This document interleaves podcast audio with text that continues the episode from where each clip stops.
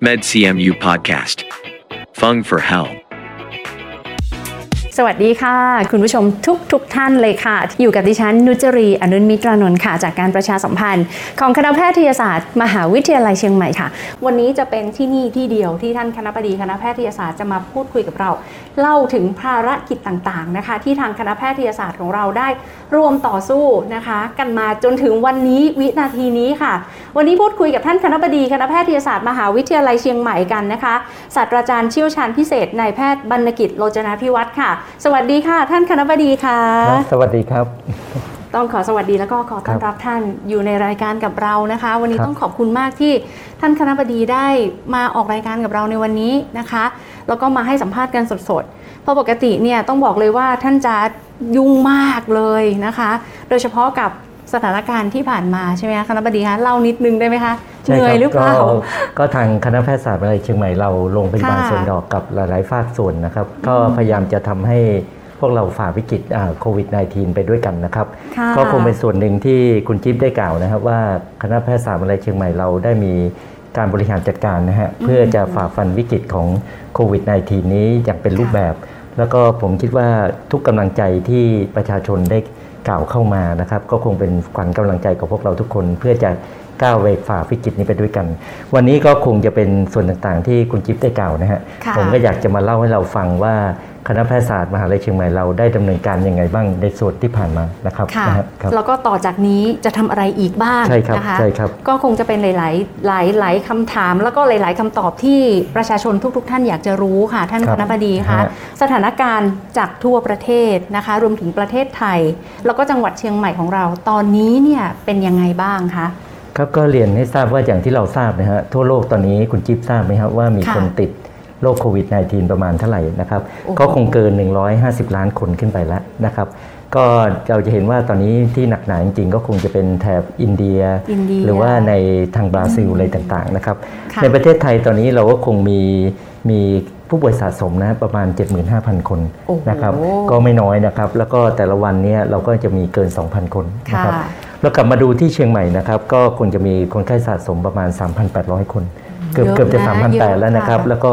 แต่สิ่งที่เราโชคดีแล้วเราเห็นว่าแต่ละวันที่เกิดขึ้นตอนนี้ก็คือจำนวนผู้ป่วยใหม่ในจังหวัดเชียงใหม่เริ่มน้อยลงค่ะแต่ก็ยังเป็นสิ่งที่ไว้ใจไม่ได้นะครับ เพราะเราเจอกลุ่มก้อนที่เป็นโอกาสที่จะเป็นโรคโควิด -19 หรือว่าอะไรก็เป็น วันนี้เราก็มีการรายงานออกมาเจอในกลุ่มนั้นกลุ่มนี้ต่างๆ สิ่งต่างๆ นี่ก็คงจะเป็นบริบทอันหนึงอยากให้พวกเรามาระมัดระวังนะครับค่ะแล้วคงผมอยากจะแจ้งรายละเอียดว่าควรจะปฏิปฏิบัติตัวยังไงในช่วงวิกฤตอย่างนี้ ก็คงจะเป็นส่วนหนึ่งจะเสริมให้ในตอนท้ายแล้วกันนะครับค่ะนะฮะครับ ถามว่าตอนนี้เจอใหม่เรื่อยๆ หรือเปล่าท่านคณะบดีคะครับก็เรียนว่าเมื่อประมาณเกือบ 2 อาทิตย์ตั้งแต่ต้นสงกรารนะครับค่ะก็คงเป็นส่วนหนึ่งที่เราจะเห็นว่าโอ้โหทางจังหวัดเชียงใหม่เราเจอวิกฤตจริง ๆ เลยค่ะก็คงเป็นส่วนหนึ่งที่อย่างที่เราทราบนะฮะว่าแต่ละวันโอ้โหเรามีเกือบประมาณ 3-400 คน พอ 3-400 คนก็เป็นส่วนที่เราจะพบว่ามีปัญหาในการที่จะ อย่างที่คุณจิ๊บทราบนะครับว่าทำไมจำนวนผู้ป่วยเป็นส่วนหนึ่ง พอส่วนหนึ่งปุ๊บเปอร์เซ็นต์ของผู้ป่วยหนักก็จะเพิ่มขึ้นค่ะตามเปอร์เซ็นต์ของจำนวนผู้ป่วยทั้งหมดค่ะเพราะฉะนั้นอย่างที่เราเห็นว่าประมาณ 5%ของผู้ป่วยเนี่ยจะมีเป็นจะคล้ายๆว่าจะเป็นกลุ่มผู้ป่วยหนักขึ้นใช่เพราะฉะนั้นเราจะเห็นว่าในปัจจุบันก็จะมีผู้ป่วยที่จำเป็นจะต้องนอนโรงพยาบาล นอนที่ ICU หรือว่าจุดผู้ป่วยหนักของผู้ป่วยหนัก ก็คงเป็นส่วนหนึ่งที่จำเป็นจะต้องมีการบริหารจัดการอย่างเต็มรูปแบบค่ะก็อยาก อยากเรียนให้ทราบว่าเราเห็นว่าในช่วงที่เรามีผู้ป่วยใหม่เพิ่มขึ้นในจังหวัดเชียงใหม่ค่ะมีการบริหารจัดการด้านเปิดโรงพยาบาลโรงพยาบาลสนาม หรือว่าการที่เราจะมีเรียกว่า hospital ค่ะก็คือในส่วนของโรงเป็นโรงแรมหรือว่าต่างๆ เพื่อพักผู้ป่วยนะครับอืมก็คงเป็นส่วนหนึ่ง แต่สิ่งที่คณะแพทยศาสตร์ได้ถูกมอบหมายก็คือค่ะการดูแลผู้ป่วยวิกฤตซึ่งเป็นระดับอืมที่หนักปานกลางจนถึงระดับมากค่ะจนในช่วงที่เรามีปัญหามากมายก็คงจะเล่าให้คุณจิ๊บกับ ท่านผู้ฟังทุกคนได้ทราบก็คือ ในส่วนของมหาวิทยาลัยเชียงใหม่เราก็ได้เข้าไปทำโรงพยาบาลสนาม อยู่ค่ะส่วนหนึ่ง เพื่อรับผู้ป่วยในกลุ่มใหญ่กลุ่มหนึ่งก็คือนักศึกษาของมหาวิทยาลัยครับ ก็คงเป็นส่วนหนึ่งอยากให้ทุกท่านทราบว่าตอนนี้ตอนแรกเราก็ดูแลคนไข้ระดับหนักนะฮะค่ะแล้วก็เนื่องจากว่าปริมาณของคนไข้ในจังหวัดเชียงใหม่เพิ่มขึ้น โดยเฉพาะระดับที่เป็นเล็กน้อย หรือว่าระดับที่เป็น ปัจจุบันเราคงทราบกันว่าแบ่งเป็นสีนะฮะค่ะสีเขียว สีเหลือง ส้ม แดงแดงอะไรใช่ต่างๆ อันนี้คนไข้สีเขียวเพิ่มขึ้นเนี่ย เราจะเห็นว่ามีวังบางวันเนี่ย เรามีคนไข้สะสมแล้วกันนะฮะค่ะก็มากกว่าเกินพันคนอืมก็ทำให้จังหวัดที่โรงพยาบาลสนาม อาจจะมีปัญหาในการรับผู้ป่วยกลุ่มนี้ค่ะทางมหาวิทยาลัยเชียงใหม่ร่วมกับที่คณะแพทยศาสตร์เราก็เลยเปิดโรงพยาบาลสนามค่ะที่หอหญิง 5 นะครับ ในมหาวิทยาลัยเชียงใหม่เพื่อดึงแบ่งเบาภาระของจังหวัดนะฮะ ดึงบุคลากร ในโดยเฉพาะนักศึกษาที่มีการติดเชื้อค่ะนะครับโควิด -19 มาอยู่ในส่วนนี้ แล้วก็เราได้ดูแล ก็เรียนว่าตอนนี้เนี่ยมีคนไข้มีสูงสุดนะฮะมีถึงค่ะ380 คนต่อวันนะในช่วงที่มีระดับสูงสุดนะฮะ แต่ขณะนี้ก็เริ่มทยอยกลับบ้านไป แล้วก็สิ่งต่างๆ ก็เป็นสิ่งดีๆนะครับค่ะสิ่งที่เป็นกำลังใจมาสู่ทั้งบุคลากรของเราแล้วก็ประชาชนนะฮะค่ะก็มีผู้ป่วยหายไปเกือบทุกรายครับอ๋อในส่วนตรงนั้นแล้วก็มีผู้ป่วยที่ จำเป็นจะต้องเข้ามารักษาในในหอผู้ป่วยหนักขึ้นก็มีบางรายแค่นั้นค่ะนะครับ ในส่วนต้นเชื่อไหมฮะคุณคุณเจี๊ยบเชื่อไหมฮะว่าปกติเราก็จะดูแลรักษาตามอาการอืมแต่เนื่องจากว่าโรงพยาบาลก็เต็มไปหมดเลยค่ะก็จะมีอยู่ประมาณสักเกือบร้อยคนใน 300 เกือบ 400 คนเนี้ยจำเป็นต้องได้รับยาแอนตี้ไวรัสหมายถึงว่ายาต้านไวรัสค่ะ ที่โรงพยาบาลสนาม ก็คงเป็นส่วนหนึ่งทำให้การรักษาได้เต็มรูปแบบค่ะเพื่อแบ่งเบาภาระของจังหวัดเชียงใหม่อืมนะครับแต่ผมเรียนกับท่านผู้ฟังทุกท่านเลยนะครับว่าทางคณะแพทยศาสตร์มหาวิทยาลัยเชียงใหม่เราไม่ได้ทำงานเป็นเอกเทศ เรามีความสัมพันธ์มีเครือข่ายกับทางจังหวัดอย่างดีค่ะนั้นเราจะเห็นว่ามีการเคลื่อนย้ายผู้ป่วยไปที่จุดนี้ จุดที่คณะแพทยศาสตร์ หรือว่าค่ะโรงพยาบาลนครพิงค์หรือว่าโรงพยาบาลประสาทเราทำเป็นเครือข่ายทั้งหมดค่ะเพราะฉะนั้นประสิทธิภาพในการรักษาพยาบาลของคนในจังหวัดเชียงใหม่ดีมากๆนะฮะอันนี้ผมเรียนให้ทราบ แล้วก็บริบทของคณะแพทย์ก็มีบทบาทอย่างชัดเจนในการค่ะช่วยจังหวัดเชียงใหม่ครับค่ะถ้าเราเอ่อฟังท่านคณะบดีนะจะสรุปได้อยู่ 3 ที่ด้วยกันนะคุณผู้ชมคะที่ ทางคณะแพทยศาสตร์ เราได้เข้าไปดูแลแบบเต็มรูปแบบนะท่านคณะบดีคะก็คือทีหนึ่1 ก็คือโรงพยาบาลสนาม 2 หอครับ5มชครับนะคะและอ่าสถานที่ที่ 2 ก็คือมีการผนึกกำลังร่วมมือกับทางโรงพยาบาลประสาทในการครับอ่าสร้างห้อง ICU ผู้ป่วยหนักนะคะและสถานที่ 3 ก็คือเออตึกสงฆ์ ตึกสงฆ์ที่โรงพยาบาลสงฆ์แห่งโรงพยาบาลมหาราชนครเชียงใหม่ที่เรารู้จักกันนะตึกสงฆ์อาพาธตึกสงฆ์อาพาธนะนะครัคะบตอนนี้ก็นะฮะชั้น 3 ได้ปรับเป็นห้องรับรองผู้ป่วยไปครับเรียบร้อยละนะคะครับอะทีนี้ไปที่ที่แรกก่อนนะคะ ที่แรกที่โรงพยาบาลสนาม 2 หอ 5 ที่มชนะเราเรียกสั้นๆกันแบบนี้ว่าที่หอ5มชตรงนี้เนี่ยท่านคณะบดีค่ะตอนที่มีผู้ป่วย เยอะขึ้นมาแบบโอ้โห คือแบบทุกคนแบบตกใจมาก ต้องบอกว่าเป็นระลอกที่หนักสุดนะท่านคณะบดีครัค่ะบทำไมเราถึงเลือกที่หอ5มชแล้วตรงนั้นเราได้ไปทำลงไปทำอะไรยังไงบ้างคะครับในในในช่วงที่มีวิกฤตของจำนวนผู้ป่วยในจังหวัดเชียงใหม่เพิ่มขึ้นนะฮะค่ะต้องต้องเรียนทุกท่านเลยคลัสเตอร์หนึ่งที่สำคัญก็คือนักศึกษามหาวิทยาลัยเชียงใหม่อ๋อคุณจิ๊บเชื่อไหมฮะตอนนั้นเราก็คิดว่าโอ้โหของเราก็ มีหลายร้อยคนที่ไปทำให้เกิดภาระของจังหวัดค่ะก็ได้ปรึกษาท่านอธิการนะครับ แล้วก็กับผู้บริหารในของทั้งมหาวิทยาลัยกับของคณะแพทยศาสตร์นะครับ ว่าเราควรจะต้องเปิดโรงพยาบาลสนามที่มหาวิทยาลัยเชียงใหม่ เพื่อแบ่งเบาภาระแล้วก็ก็คงเป็นบุคลากรที่เรามีความคุ้นเคยด้วยค่ะก็ทำให้เนื่องจากหอหญิง 5 นี้เป็นหอที่ได้รับการปรับปรุงใหม่ แบ่งเป็นอ๋อเป็นหอด้านซ้ายเป็นผู้ชาย ด้านขวาเป็นผู้หญิง แล้วก็มีการบริหารจัดการที่ง่ายต่อการเป็นโรงพยาบาลสนามค่ะก็ต้องเรียนว่าโรงพยาบาลสนามนี้ก็ถูก set up ภายใน 24 ชั่วโมงนะครับแล้วก็เราใช้ระบบของ teleconference หมายถึงว่าระบบการบริหารการเรื่อง ดิจิตอลนะครับค่ะก็เครื่องระบบของคอมพิวเตอร์เข้ามาทำให้การบริหารจัดการได้ดีมาก แล้วก็ตอนนี้น้องๆก็ กลับไปบ้านเป็นส่วนใหญ่แล้วก็มีค้างอยู่เกือบประมาณแค่ 30กว่าคนค่ะตามที่เราเห็นนะครับ ก็คงเป็นส่วนหนึ่งที่เรามีความภาคภูมิใจ ต้องเรียนว่าตอนนี้โรงพยาบาลสนามในจังหวัดเชียงใหม่ก็เริ่มทยอยที่จะปิดเป็นจุดๆอ๋อเพราะว่าที่ที่ของเราเนี่ยอีกประประมาณสัปดาห์หน้าก็อาจจะปิดละอ๋อเพราะว่าจำนวนค่ะผู้ป่วยของจังหวัดเชียงใหม่น้อยลงเรื่อยๆฮะอันนี้ถือเป็นไถึงข่าวดีใช่ไหมเป็นข่าวดีคะครับท่านประธานคะเป็นข่าวดี แต่ว่าต้องเรียนว่าข่าวดีนี้ขณะนี้เราก็ยังมีผู้ป่วยหนัก จำนวนมากนะครับ ซึ่งเราจะต้องดูแล เพราะว่าเกิดจากการติดเชื้อเมื่อหลายอาทิตย์ที่แล้ว แล้วก็ค่ะมาเป็นผู้ป่วยหนัก ก็ยังภาระนี้ก็ยังต้องฝ่าวิกฤตไปด้วยกันอีกต่อนะครับค่ะส่วนอีกจุดหนึ่งที่ที่สำคัญก็เรียนว่าโรงพยาบาลสนามที่แม่โจ้ก็กำลังจะปิดตัวเช่นเดียวกันอ๋อเราก็จะเหลือโรงพยาบาลสนามของจังหวัดเชียงใหม่ที่ศูนย์ประชุมอ่า700ปีนะครับนะก็คงเป็นส่วนหนึ่งก็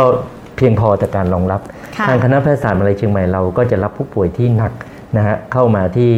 ที่คณะแพทยศาสตร์เราอย่างเต็มรูปแบบ ก็ค่ะคงมีตั้งแต่ 3-4 จุดที่เราเล่าให้ฟังนะคุณจิ๊บนะครับค่ะนะฮะก็ในโรงพยาบาลสนามถ้าเราดูจากตอนนี้เราก็ดูแลคนไข้สูงสุดนะฮะค่ะมีจำนวนถึง 380กว่าคนโอ้ในเวลาเดียวกันดังนั้นเราใช้ระบบต่างๆ เข้าไป ผมต้องขอขอบคุณนะฮะ ก็ต้องเรียนว่าผู้บริหารของมหาวิทยาลัยเชียงใหม่ ผมต้องขอขอบคุณจริง ๆ เลย คือบุคลากรทางการแพทย์ของผมนะฮะ ก็คือทั้งอาจารย์แพทย์ แพทย์ต่างๆ แล้วก็ทางบุคลากรทางพยาบาลนะครับค่ะแล้วก็เบื้องหลังต่างๆ มากมายที่เกิดขึ้นโรงพยาบาลสนาม ถ้าทุกคนถ้าคุณจิ๊บผมว่าเราเคยทำคลิปนะฮะค่ะออกไปโรงพยาบาลสนาม ผมดูแล้วผมก็ยังมี ความภาคภูมิใจในความเป็นคนสวนดอกของเราค่ะแล้วต้องบอกว่าเราทำได้ดีมาก แล้วก็น้องๆที่ออกไปนะฮะมี feedback กลับมาก็เป็นกำลังพลังค่ะให้กับบุคลากรเราทุกคนครับค่ะนะฮะทำให้คนเห็นภาพของโรงพยาบาลสนาม ซึ่งเราสามารถเซตอัพได้ภายใน 24 ชั่วโมง คือ 1 วัน คือ 1 วันแล้วก็ค่ะเราหลังจากระบบเข้ามาแล้วอืมวันนั้นเชื่อไหมครับมีผู้ป่วยใหม่เข้ามาในวันแรกเป็นร้อยคนโอ้ซึ่งซึ่งเราแบ่งเบาภาระของจังหวัดเชียงใหม่อยังชัดเจน เราจะเห็นว่าต้องขอขอบคุณนะฮะทางผอโรงพยาบาลมหาราชนะครับ อาจารย์นค่ะเรนนะครับ แล้วก็ผอโรงพยาบาลสนามก็คืออาจารย์สุรเชษฐ์ค่ะแล้วก็จะเห็นอาจารย์แพทย์ทุกคนเลยไปนั่งกันนะฮะมาช่วยเพื่อจะให้คำปรึกษาของนักเรียนอะไรต่างๆ เราเห็นบุคลากรตั้งแต่ฝ่ายพยาบาล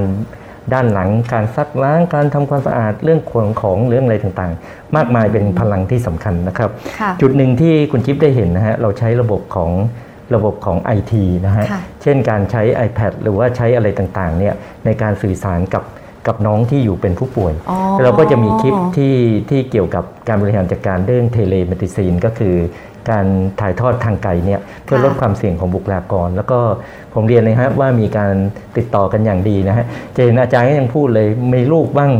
ลูกบ้างหลานบ้างน้องบ้างนะฮะก็คือทุกคนได้รับการดูแลอย่างดีค่ะและถ้าถ้ามีโอกาสถ้าทุกคนได้ไปดูคลิปตอนกลับบ้านนะฮะเราจะเห็นว่ามันมีกระดาษที่น้องๆ เขียนโพสต์อิทนะฮะเห็นแล้วเป็นกำลังใจอย่างดีนะฮะหมอพยาบาลดูแลดีมาก แล้วก็แต่ไม่อยากกลับมาแล้วนะฮะครับต้องบอกเลยไม่อยากกลับมาแล้ว ก็จะเป็นค่ะบทเรียนที่สำคัญของทุกๆ คนนะครับ แล้วก็ก็เป็นพลังงานหนึ่งที่สำคัญในเกี่ยวกับโรงพยาบาลสนามแล้วกันนะคุณจิ๊บค่ะนะครับะเห็นฮะว่ามีการยก รถเอ็กซเรย์ไปถึงที่เลยใช่ไหมใช่คะครับคือไม่ต้องมาเอ็กซเรย์ในโรงพยาบาลแล้วครับก็ส่วนของภาพของเอ็กซเรย์เราจะเห็นว่าเราได้มีมีภาพของรถเอ็กซเรย์นี่นะครับค่ะก็รถเอ็กซเรอ๋ย์อนี่ก็คงเป็นส่วนหนึ่งที่มีความสำคัญในการดูแลผู้ป่วยค่ะเราจะเห็นว่าผู้ป่วยบางคนมีอาการเริ่มหอบเหนื่อยนะฮะหรือเริ่มมีไข้เนี่ยก็เพราะว่าโรคนี้มีโอกาสที่จะลงปอดหรือว่าปอดบวมค่ะเราก็มีโอกาสได้รับบริจาคจากรถอ่า รถเอ็กซเรย์เคลื่อนที่นะฮะจากค่ะมูลนิธิปอเทิกตึงเมื่อปีที่แล้วค่ะก็มีโอกาสได้ไปเจอท่านประธานเลยด้วยต้องขอ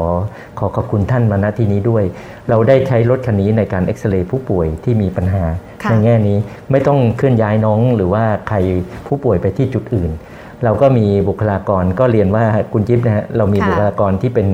ถ่ายเอ็กซเรย์ได้ที่ติดเชื้อออ เราก็ขอให้ทางนู้นมาช่วยเหลือซึ่งกันและกันทำให้ค่ะเกิดการภาพในการประสานกันอย่างดี ในการเกี่ยวกับการเอ็กซเรย์เพราะฉะนั้นเราจะเห็นว่าเราใช้เทคโนโลยีของ telemedicine ก็คือการถ่ายทอดทางไกลการรักษาพยาบาลพร้อมกับค่ะเอ็กซเรย์เคลื่อนที่ ซึ่งสามารถอ่านกันทำให้การรักษาดูแลผู้ป่วยหายทุกคนครับค่ะจนตอนนี้เราจะมีโอกาสที่ปิดโรงพยาบาลสสนามที่มชเราเนี่ยภายในค่ะอีกหนึ่งสัปดาห์ข้างหน้านะครับนะฮะอืมอีคกรับหนึ่งอาทิตย์ครับอีกหนึ่งะคะอาทิตย์ครับ ถ้าปิดไปแล้วเพิ่มขึ้นมาอีกนี่ทำยังไงคะเนี่ยท่านคณะบดีอ่าถ้าปิดไปแล้วเพิ่มเพิ่มขึ้นมาเราก็คงจะสถานการณ์ก็ปรับเปลี่ยนไปทุกวัน แต่ตอนนี้ต้องบอกว่านโยบายของจังหวัดที่เราได้มีการพูดคุยและเป็นเครือข่ายเนี่ยค่ะถ้าเรารักษาสุขภาพได้ดีนะฮะเราพยายามทำให้ผู้ป่วยเกิดใหม่น้อยที่สุดค่ะสถานการณ์เราจะคุมได้นะครับผมให้ ผมให้ความมั่นใจกับคนเชียงใหม่ว่าเราต้องช่วยกันนะฮะการช่วยกันก็เมื่อกี้คงจะกล่าวถึงว่าพยายามลดเลี่ยงการออกนอกบ้านให้มากที่สุดค่ะสิ่งที่เป็นมาตรการของจังหวัดนะฮะก็คือแล้วคุณจิ๊บมีอันหนึ่งฮะต้องบอกเลยบอกว่า ผมได้มีโอกาสได้ดูข้อมูลนะฮะค่ะในการติดต่อกันตอนนี้เนี่ยก็จะมีการติดต่อในครอบครัว หรือว่าในในกลุ่มเพื่อนที่ไม่ใช่กลุ่มใหญ่ละอ๋อเพราะว่ากลุ่มใหญ่ถูกจำกัดโดยมาตรการของรัฐบาลของจังหวัด เราจะเห็นว่าสิ่งที่ติดกันแล้วก็ รู้สึกว่าเป็นปัญหาก็คือการทานข้าวร่วมกันค่ะเพราะว่าปกติเราจะใส่หน้ากากอนามัยใช่ไหมฮะใส่แมสค่ะแต่ว่าตอนทานข้าวเราเราเปิดแล้วก็คุยกันเราก็นึกว่าช่วงสั้นๆ เพื่อนเราคงไม่เป็นแต่ตอนนี้ไม่รู้ใครเป็นใครนั่นน่ะสิคะเพราะฉะนั้นก็จะติดกันในหมู่ที่ที่ไปทานข้าวร่วมกัน เพราะฉะนั้นการทานข้าวร่วมกันในปัจจุบันมีความมีอันตรายนะครับค่ะเพราะเราไม่รู้เพราะฉะนั้นควรจะแยกกันแล้วก็นั่งห่างกัน เพราะว่าในช่วงที่เราเปิดหน้ากากอนามัยแล้วอย่างที่สำคัญนะฮะก็แอลกอฮอล์ล้างมือบ่อยค่ะๆ แล้วก็หลีกเลี่ยงไปสถานที่เราคิดว่ามีความเสี่ยงนะครับ เพราะตอนนี้เชื่อไหมครับว่ากลุ่มก้อนที่เป็นเกิดใหม่เนี่ยผมยังคิดไม่ถึงเลยว่าจะเกิดในกลุ่มก้อนนี้ เพราะว่าจริงๆ ก็ไม่คิดว่าจะมีปัญหา แต่ว่าไม่รู้ว่าเขาไปติดมาจากค่ะที่ไหนอืมก็เช่นที่เชียงใหม่เราจะมีขนาดเด็กเล็กเนี่ยค่ะคุณเด็กเล็กที่ดอยสะเก็ดก็ยังติดเลยใช่นะครับ ก็คงเป็นส่วนหนึ่งก็ขอให้พวกเรามั่นใจนะครับ ในภารกิจของโรงพยาบาลสนาม ที่มหาวิทยาลัยเชียงใหม่ที่ดูแลโดยคณะแพทยศาสตร์มหาวิทยาลัยเชียงใหม่ของเราครับค่ะ อะอันนั้นเป็นในส่วนของโรงพยาบาลสนาม2ของครับ5มชครับซึ่งจะมีการปิดเร็วๆนี้อาจจะสักประมาณอาทิตย์หน้าครับ นะคะที่คณะบดี ท่านบอกไปเมื่อสักครู่อะทีนี้อีกจุดหนึ่งนะคะที่ท่านคณะบดีได้บอกไปเมื่อต้นชั่วโมงก็คือ ในส่วนของโรงพยาบาลสงฆ์แห่งโรงพยาบาลมหาราชนครเชียงใหม่ ซึ่งเป็นอีกสถานที่หนึ่งที่เราเตรียมความพร้อมในการรับผู้ป่วยโควิด -19 คณะบดีคะตอนนี้มีผู้ป่วยอยู่จำนวนกี่ท่าน แล้วมีการปรับเปลี่ยนปรับปรุงอย่างไรบ้างคณะบดีคะครับก็ต้องเป็นเป็น สภาพอันหนึ่งที่เราจำเป็นจะต้องมีการเปลี่ยนแปลงค่ะต้องต้องขอเรียนว่าโรงพยาบาลสงฆ์แห่งโรงพยาบาลมหาราชนครเชียงใหม่เป็น เป็นสถานที่ที่มีความภาคภูมิใจของพวกเราที่มีโอกาสได้ดูแลครูบาอาจารย์พระสงฆ์นะฮะค่ะทั่วจังหวัดเชียงใหม่แล้วก็ภาคเหนือแล้วก็ทั่วประเทศนะครับ ในสภาวะวิกฤตเนี่ยต้องเรียนว่าทางคณะแพทยศาสตร์เราเนี่ยใช้ ตึกทุกจุดนะฮะค่ะที่อยู่นอกตึกใหญ่ที่เป็นคนรักษาคนไข้ที่ไม่ได้ติดเชื้อเนาะค่ะก็ทุกตึกแล้วแล้วก็ตั้งแต่โรคปอดโรงพยาบาลประสาทอะไรทั้งหมดเลยนะครับ ก็คงจะเป็นตึกเดียวที่อยู่นอกตึกใหญ่ก็ในช่วงวิกฤตจริง ๆ ก็ต้องเรียนว่าเราไม่รู้จะขยายยังไงกับจุดที่การให้บริการค่ะสิ่งที่เกิดขึ้นคุณจิ๊บทราบไหมครับวันนั้นนะมีคนไข้รอ เข้าโรงพยาบาลประมาณเกือบ 60 คนโหที่ไม่มีเตียงของจังหวัดเชียงใหม่เนาะตายแล้วค่ะถ้ากลุ่มนี้ไม่ได้รับการดูแลในในโรงพยาบาลก็จะถึงขั้นเสียชีวิตได้ค่ะก็จะทำให้หนักมาก ก็ทำให้เราเราก็ผมได้มีโอกาสได้ไปกราบครูบาอาจารย์คงโดยโดยเฉพาะท่านเจ้าคณะจังหวัดเชียงใหม่ค่ะทั้งแล้วก็ครูพระพิสุอ่าระดับระดับที่เป็นผู้ดูแลจังหวัดเชียงใหม่นะครับค่ะก็ขอให้ท่านช่วยพิจารณาเมตตาในการใช้ ชั้น 3 ของโรงพยาบาลสงฆ์เป็นหลักนะครับ เราจะเห็นในคลิปนะฮะทุกอย่างเกิดขึ้นใน 24 ชั่วโมงทั้งหมดเลย เราจะเห็นว่าระบบการบริหารจัดการต้องบอกว่านี่เป็นตึกในโรงพยาบาลสงฆ์จำนวน 24 เตียงค่ะคือฝั่งซ้าย 12 ฝั่งขวา 12 นะครับค่ะแล้วก็เรามีห้องที่เป็นห้องนกาทีฟนะฮะก็โชคดีนะฮะในการที่เราปรับปรุงตึกสงฆ์ในครั้งแรก เรามีห้องนกาทีฟที่อยู่หน้าห้องใหญ่อ๋อเราสามารถจะมีระบบของความร่วมมือของ สิทธิ์เก่าของคณะวิศวกรรมศาสตร์นะฮะค่ะเป็นความร่วมมือที่สำคัญมากเลยกับคณะวิศวกรรมศาสตร์ของมช เราร่วมกับสิทธิ์เก่าของทั้งสองฝั่ง ก็ค่ะทำให้เกิดเปลี่ยนแปลงของห้องใหญ่ห้องหนึ่งนะฮะที่จุได้ 24 เตียงภายใน 24 ชั่วโมงโอ้โหทำให้ภายในหนึ่งเราวันรองอีกรับแล้วก็ต้องบอกว่าถ้าถ้าคุณจิ๊บเชื่อไหมครับมี Facebook ของผู้ผู้ที่ต้องรับผิดชอบจำนวนของผู้ป่วยในจังหวัดเชียงใหม่นะค่ะเขาเขียนเลยบอกว่า เหมือนกับตอนนี้เชียงใหม่มันเป็นฟางเส้นสุดท้ายละ ถ้าถ้าเราไม่ช่วยจุดนี้ก็คงจะ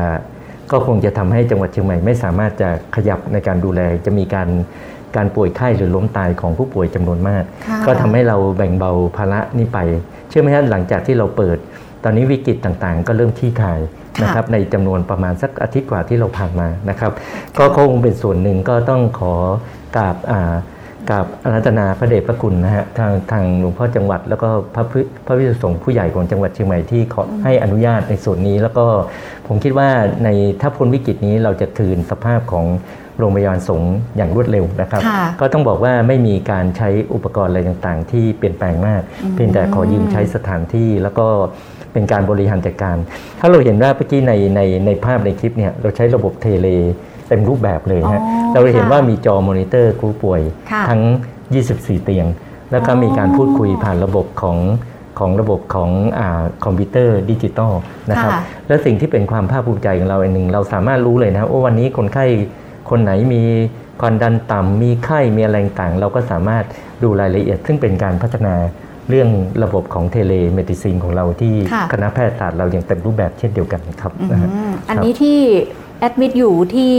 เอ่อตึกของโรงพยาบาลสงฆ์เนี่ยเป็นผู้ป่วยในระดับไหนคะท่านคณบดีคะครับก็ก็ส่วนใหญ่แล้วก็จะเป็นผู้ป่วยระดับปานกลางปานกลางกลางกลางก็คือสีเหลืองนะครับค่ะแต่เรามีแผนว่าถ้าเกิดว่ามีความรุนแรงของผู้ป่วยเพิ่มขึ้นค่ะอาจจะต้องปรับระดับเป็นสีส้มอ๋อนะครับ แต่ว่าเราดูสีส้มกับสีแดงที่ 2 จุดอยู่แล้ว ก็คือค่ะตึกโรคปอดกับโรงพยาบาลประสาทค่ะนะครับ ก็เรียนว่า ยิ่งระดับยิ่งสูงการใช้บุคลากรก็ยิ่งสูงขึ้นค่ะการบริหารจัดการก็ยากขึ้น เพราะฉะนั้นเราค่ะจะจัดสรรระดับความรุนแรงผู้ป่วยให้เหมาะกับสถานที่ที่เราอืมวางไว้ อย่างที่ผมคุยให้คุณจิ๊บฟังตั้งแต่ตั้งแต่ตอนเริ่มต้นรายการเนี่ยค่ะคณะแพทยศาสตร์มหาลัยเชียงใหม่เราสามารถดูคนไข้ทุกระดับค่ะตั้งแต่ระดับเล็กน้อยจนถึงระดับหนักมาก เพราะฉะนั้นเราก็จะจัดผู้ป่วยให้เหมาะสมกับสถานที่ที่เราไว้นะครับค่ะก็ก็ในส่วนนี้ก็คงเป็นเรื่องแจ้งว่าก็เป็นหนึ่งในความภาคภูมิใจ ของเราเช่นเดียวกันที่โรงพยาบาลสงฆ์แห่งโรงพยาบาลมหาราชนครเชียงใหม่ ซึ่งเป็นค่ะความร่วมมือของทุกฝ่าย ที่จะฝ่าฟันวิกฤตของโควิด -19 ในช่วงที่วิกฤต ต้องบอกคุณจิ๊บเลยว่าสิบวันที่แล้ววิกฤตมาก เราก็ผ่านพ้นวิกฤตนี้ด้วยกันด้วยการปรับโรงพยาบาลสงฆ์ก็ทุกฝ่ายเหมือนกันกับโรงพยาบาลสนามเลยครับ ใช้พลังมหาศาลใช้กำลังของแพทย์พยาบาล แล้วก็ผู้เกี่ยวข้องเยอะแยะมากมายในส่วนนี้นะครับค่ะแล้วก็เราก็ดูแลดังผู้ ทุกคนเหมือนกันหมดนะครับ แล้วก็คงเป็นส่วนที่เป็นความภาคภูมิใจของเราอีกสถานที่หนึ่งครับคุณจิ๊บค่ะครับแล้วท่านคณะบดีคะผู้ป่วยหนักที่ทางโรงพยาบาลมหาราชนครเชียงใหม่ ดูแลอยู่เนี่ยตอนนี้พักอยู่ที่ไหนคะผู้ป่วยหนักของเราตอนนี้ก็ก็เรียนว่าเรามีอยู่ 2 จุดนะครับค่ะก็จุดแรกก็ที่ตึกโรคปอดนะฮะอืมตึกโรคปอดก็ก็คงเป็นส่วนที่ที่เป็นสู่ตรงข้ามกับโรงพยาบาลสงฆ์นะฮะที่เราค่ะเป็นตึกแรกอยู่แล้วตอนนั้นจริงๆ เรามีอยู่ 11 เตียง นะครับ แต่เนื่องจากสถานการณ์ของผู้ป่วยหนักของจังหวัดเพิ่มขึ้นค่ะอย่างที่ผมคุยตั้งแต่แรกก็มีความร่วมมือกับโรงพยาบาลประสาทอ๋อในการร่วมเป็นอีกับกจุดหนึ่งทำให้คณะแพทยศาสตร์เราขยายการรับผู้ป่วยหนักไปอีกค่ะ10 เตียงที่ ICU ของโรงพยาบาลประสาท จุดนี้ก็คงเป็นค่ะจุดหนึ่งทำให้เรารับผู้ป่วยหนัก 21 เตียงเป็นอย่างน้อยนะครับ ต้องบอกผู้ป่วยหนักนี้มีถึงระดับที่ต้องเกือบจะต้องใส่ท่อหายใจอ๋อถึงต้องหายใจบางคนต้องฟอกเลือดนะฮะฟอกค่ะไตอะไรต่างๆ ก็คงเป็นส่วนหนึ่งที่คณะแพทยศาสตร์จำเป็นจะต้องเอาอาจารย์แพทย์ผู้มีความสามารถความชำนาญเข้าไปช่วย แล้วก็กับพยาบาลไม่พยาบาลที่มีการฝึกโดยเฉพาะในการดูแลผู้ป่วยหอผู้ป่วยหนัก ก็คนนี้คงเป็นส่วนหนึ่งที่คณะแพทยศาสตร์ได้เต็มรูปแบบ แล้วก็ต้องเรียนว่าคงจะมีแค่โรงพยาบาลมหาราชนครเชียงใหม่โรงพยาบาลสวนดอกเรากับ กับโรงพยาบาลนครพิงค์เท่านั้นที่สามารถดูส่วนนี้ได้อืมก็คงเป็นส่วนหนึ่งที่มีความสำคัญ แล้วก็ผมคิดว่าจำนวนเตียงที่เราสามารถรับรองผู้ป่วยของจังหวัดเชียงใหม่ได้ ก็เป็นปริมาณมากเกินประมาณ 50%ของจังหวัดเชียงใหม่แล้วครับนะครับค่ะ ต้องเรียกได้ว่าเตรียมความพร้อมแบบเกินร้อยนะตอนเนี้ยครับท่านคณะบดีครับค่ะนะฮะค่ะ แล้วก็อ่าเมื่อสองอาทิตย์ต้องบอกว่าสักสักอาทิตย์สองอาทิตย์ที่ผ่านมาคราวที่แล้วขออนุญาตถามค่ะคณะบดีคะมีคุณแม่ ที่ป่วยโควิดนะคะได้มาคลอดที่ทางโรงพยาบาลมหาราชนครเชียงใหม่ ตอนนั้นเนี่ยอยากจะให้คณะบดีเล่าให้ฟังนิดนึงค่ะว่า ตอนนี้เป็นยังไง แล้วตอนนั้นน่ะมีการรับเข้ามาเนี่ยทางคณะแพทยศาสตร์เรามีการเตรียมตัวยังไงบ้างคะในส่วนนี้ ครับคุณจิ๊บเมื่อตอนที่เราผมได้รับรายงานเมื่อประมาณประมาณเกือบสองอาทิตย์ที่ผ่านมานะค่ะไม่รู้จะทำไง คือคนไข้โควิดที่อยู่เฉพาะปกติที่เข้ามาตาม ช่องทางปกติเราก็มีความยุ่งยากอยู่แล้วค่ะต้องมีระบบในการป้องกันตั้งแต่ผู้ป่วยกับบุคลากรทางการแพทย์ พอเราพบว่ามีการรายงานว่ามีมีหญิงรายหนึ่งนะฮะค่ะอายุไม่มากนะฮะประมาณ 30 เองประมาณอ๋อสามสิบเองฮะแล้วก็ตั้งครรภ์นะฮะค่ะแล้วก็จะต้องคลอดนะฮะอืมครับวันนั้นเราก็เลยมีการ แต่ต้องบอกว่าในส่วนของการทำคลอด หรือว่าการผ่าตัดผู้ป่วยที่เป็นติดเชื้อโควิดเนี่ยทางคณะแพทยศาสตร์ได้มีการเตรียมตัวเป็นอย่างดีอยู่แล้วค่ะมีการฝึก มีการฝึกบุคลากร มีการตามแผนว่าจะเดินทางผู้ป่วยเป็นยังไง ผู้ป่วยจะต้องเข้าแคปซูลอะไรอย่างที่เราทราบนะฮะ แล้วก็หมอที่เข้ากับการผ่าตัดก็ต้องใส่ชุดอวกาศนะฮะอืมที่ป้องกันการติดเชื้อก็อย่างเต็มที่ค่ะวันนั้นก็ต้องบอกว่าเราได้ดำเนินการแล้วก็ตอนแรกเราเนื่องจากว่าเป็นการผ่าคลอดนะฮะค่ะเราคิดว่าเราจะเตรียมผู้ป่วยอีกวันหนึ่งแต่คนไข้ปวดท้องฮะ คนจะเช้าวันนั้นคลอดห้ามคนจะคลอดไม่ได้ห้ามไม่ได้ ก็ทำไมเกิดขึ้นใช่ไหมคุณจิ๊บเราก็ค่ะต้องผ่าอย่างรีบด่วนตอนบ่ายวันนั้นอ๋อก็แต่ว่าต้องบอกว่าการเตรียมตัวของของโรงพยาบาลสวนดอกเราเตรียมตัวอย่างดีฮะค่ะก็ทำการผ่าตัดคลอด แล้วก็เป็นความร่วมมือร่วมใจของทุกฝ่ายเช่นเดียวกันค่ะตั้งแต่หมอผ่าตัดหมอดมยาสลบพยาบาลแล้วก็บุคลากรทั้งหมดที่ป้องกันการที่มีการกระจายของเชื้อนะครับ แล้วก็ที่สำคัญคือเด็กก็ต้องได้รับการดูแลจากหมอเด็ก พยาบาลเด็กนะฮะ อันนี้คือค่ะคือภาพนะฮะอ๋อที่เราเห็นนะฮะก็ตอนเอาผู้ป่วยเข้าไปนี่ก็คือในส่วนของห้องผ่าตัดอันนี้ห้องผ่าตัดจริงๆเลยห้องผ่าตัดจริงๆฮะก็ต้องใส่ชุดที่ป้องกันการติดเชื้อนะฮะก็ก็ก็ที่ปกติเราก็เรียกว่า PAPR แต่ว่าตอนนี้ค่ะเราก็คงเป็นส่วนที่เราเราชุดจูปิเตอร์อะไรต่างๆนะฮะนี่จะเป็นส่วนที่เด็กรับเด็กออกมานะครับค่ะต้องบอกเด็กปกติไม่ค่อยมีปัญหาครับ เด็กไม่ติดไม่เชื้อไม่เหรอไม่คะค่อยติดเชื้อออเด็กไม่มีปัญหา แล้วก็ในส่วนของในส่วนของคุณแม่นี่ก็หลังจากที่ผ่าตัดเสร็จแล้วก็ปลอดภัยทั้งแม่ทั้งลูกนะครับแล้วก็เป็นหนึ่งในความภาคภูมิใจของของเราคนสวนดอกเช่นเดียวกันค่ะถ้าถ้าทุกท่านมีโอกาสก็ฝากไปดูคลิปแล้วกันนะฮะอ๋อมีคลิปที่เราให้ดูเสนอด้วยเกี่ยวกับเรื่องการนี้จะเห็นทุกอย่างนี้ได้เตรียมพร้อมเป็นอย่างดีนะครับ แล้วก็เป็นสิ่งที่บอกให้ทุกท่านทราบว่า คณะแพทยศาสตร์มหาวิทยาลัยเชียงใหม่เราเตรียมพร้อมทุกประเด็นเกี่ยวกับการรองรับวิกฤตของโควิด -19 ครับ ค่ะ ในวิกฤตครั้งนี้ผมอยากให้พวกเราต้องรับผิดชอบด้วยกันในสองฝ่าย ฝ่ายแรกก็คือประชาชนทั่วไปก็ขอให้ปฏิบัติตามมาตรการของการป้องกันโรคนะฮะค่ะ เพื่อเพื่อป้องกันการเกิดโรคที่ในผู้ป่วยใหม่แล้วกันนะครับ ในส่วนของบุคลากรทางการแพทย์ทุกคนก็พร้อมจะดูแลทุกท่านเป็นอย่างดีนะฮะค่ะถ้า ถ้าถ้าเกิดปัญหาในกับของบุคลากรทุกคน ก็เรียนว่าในในในฐานะของผู้ดูแลคณะแพทยศาสตร์มหาวิทยาลัยเชียงใหม่เราโรงพยาบาลสวนดอก แล้วก็ในส่วนต่างๆที่เกี่ยวข้อง ก็เรียนให้ทุกท่านทราบว่าเราจะดูแลทุกท่านเป็นอย่างดี เราจะเห็นว่าเรามีการเตรียมพร้อม มีมีระบบหรือว่ามีแนวทางอะไรต่างๆในการดูแลผู้ป่วยอย่างเป็นมาตรฐานสากลค่ะและผู้ป่วยผลการรักษาก็ดีขึ้น ก็อยากให้พวกเรามั่นใจในการบริหารจัดการของ คณะแพทยศาสตร์มหาวิทยาลัยเชียงใหม่ของเรานะครับ ในส่วนสุดท้ายต้องขอขอบคุณเลยนะฮะในคนทุกคนนะฮะที่เกี่ยวข้องกับการบริหารจัดการในการดูแลผู้ป่วยของคณะแพทยศาสตร์โรงพยาบาลสวนดอกเรา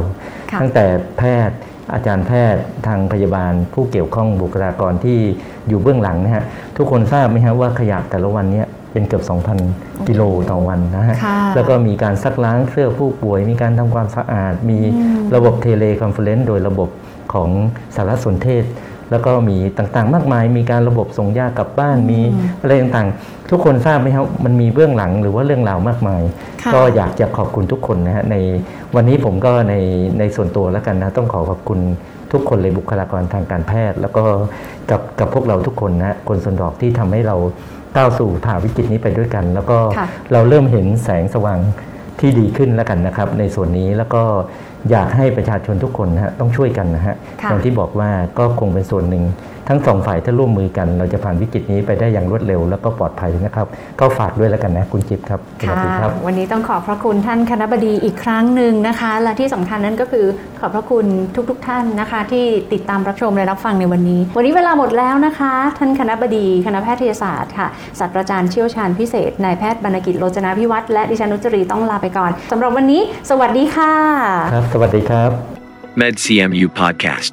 Fung for Health. เพราะสุขภาพที่ดี เริ่มได้จากตัวเรา